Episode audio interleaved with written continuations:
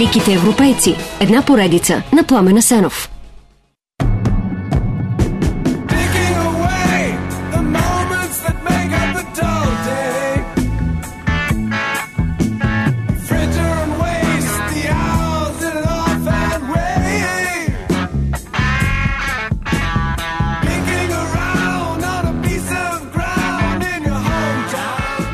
Някои смятат точно тъмната страна на Луната за най-велики албум на Pink Floyd, включително заради фантастичната обложка кристална призма на абсолютно черен фон, която пречупва лъч бяла светлина и го превръща в цветен спектрален поток.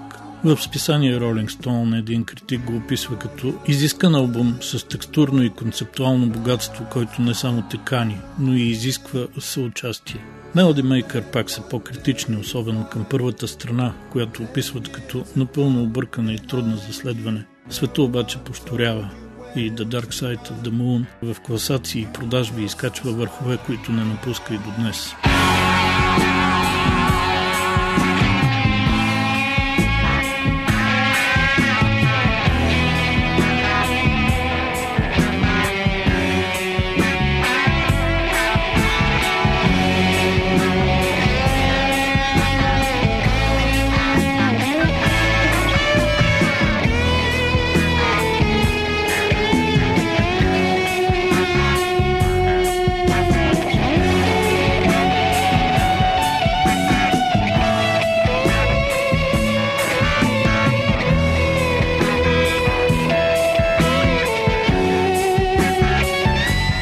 Някои търсят в този албум връзки с космоса и подобни дивотии. Няма нищо такова. Той е насочен изцяло навътре към тъмната страна на човека, казва Дейвид Гилмор. The Dark Side сякаш концентрира всички типични за Pink Floyd подходи. Стремежа им към съвършенство личи не само по обложката, а също и по звука, който е квадрофоничен. С пълна сила се разгръща и склонността им да вплитат в музиката звуци от околния свят, да използват най-модерните изобретения, педали, усилватели и други джаджи, които правят звука им толкова специфичен.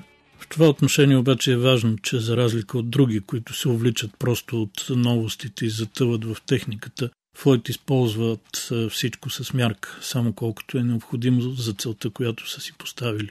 The Dark Side е изцяло концептуален албум, друга типична характеристика на групата. И на всичкото отгоре, по време на турнетата им, сценографията, светлинното и лазерното шоу, което разгръщат, вече наистина достига впечатляващи измерения. И след цялото това съвършенство, те намират начин да направят нещо още по-велико.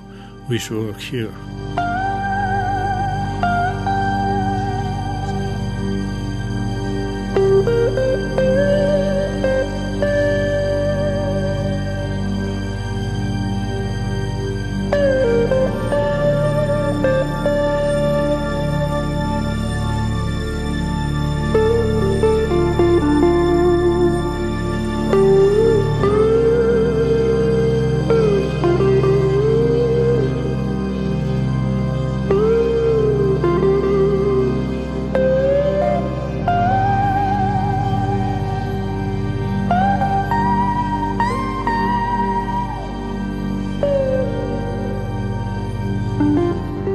Wish You Were Here е албум посветен на Сид Барет и по време на записа става странна случка. В студиото влиза човек с изцяло обръсната глава, включително веждите, сяда кротко в един ъгъл, слуша известно време и си тръгва безшумно. Не, не е призрака на Сид Барет, а самия той. Но никой не го разпознава и чак когато изчезва, Гилмор пита, ама това не беше ли Сид? А останалите се колебаят. Това е последната им среща с онзи, когато призовават отново да заблести като луд диамант и е втория албум на групата, в който ясно се виждат две главни неща. Роджер Уотърс се превръща в лидер, като поема до голяма степен композирането и изцяло текстовете на песните, а Дейвид Гилмор се превръща в разпознаваемия глас и китарен звук на Pink Floyd. Всичко това се затвърждава в следващия албум Animals – Животните.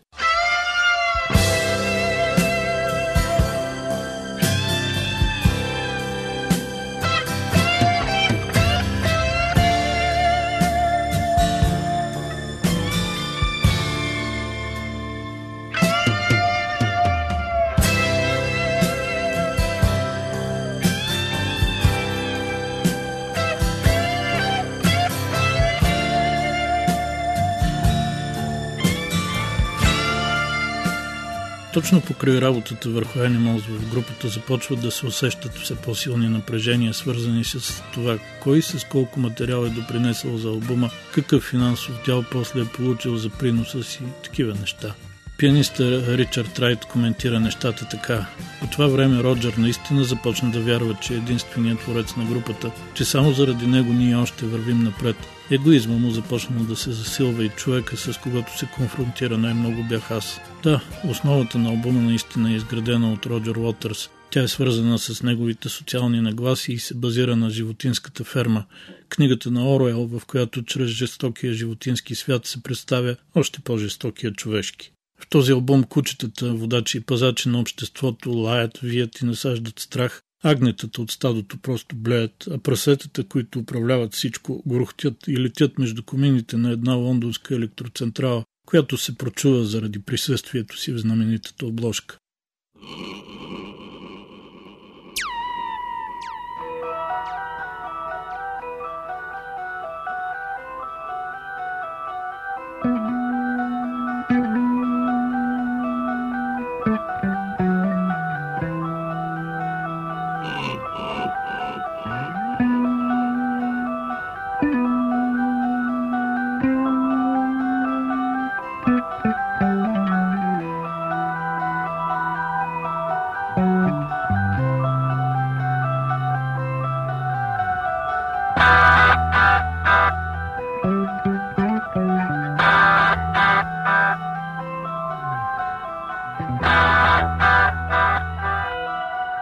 И след всички тези животни, които не са животни, през 79-та идва и The Wall, стената. В този двоен албум, чрез героя Пинк, Роджер Уотърс отреагира личностните си проблеми. От загубата на баща си през Втората световна война, превръщането на Сид Барет в сянка и собствените му докосвания до лудостта, та чак до иллюзорното желание на всеки истински левичар да се превърне в диктатор, за да подобри живота на хората.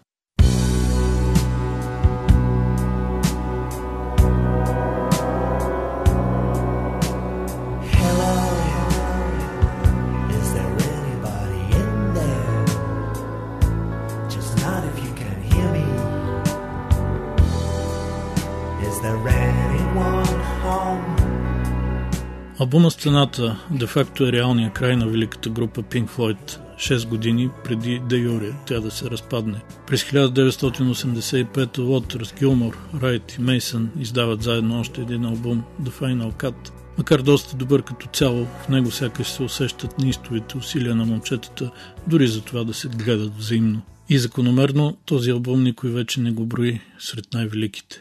Те си остават четири. Напълно незабравими. Goodbye, cruel world. I'm leaving you today.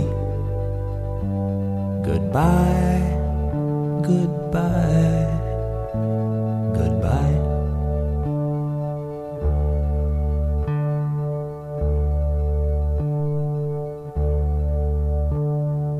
Goodbye, There's nothing you can say to make me change my mind. Goodbye.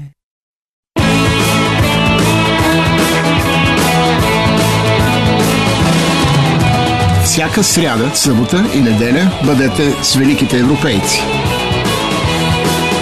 Великите европейци. Една поредица на Пламена Сенов.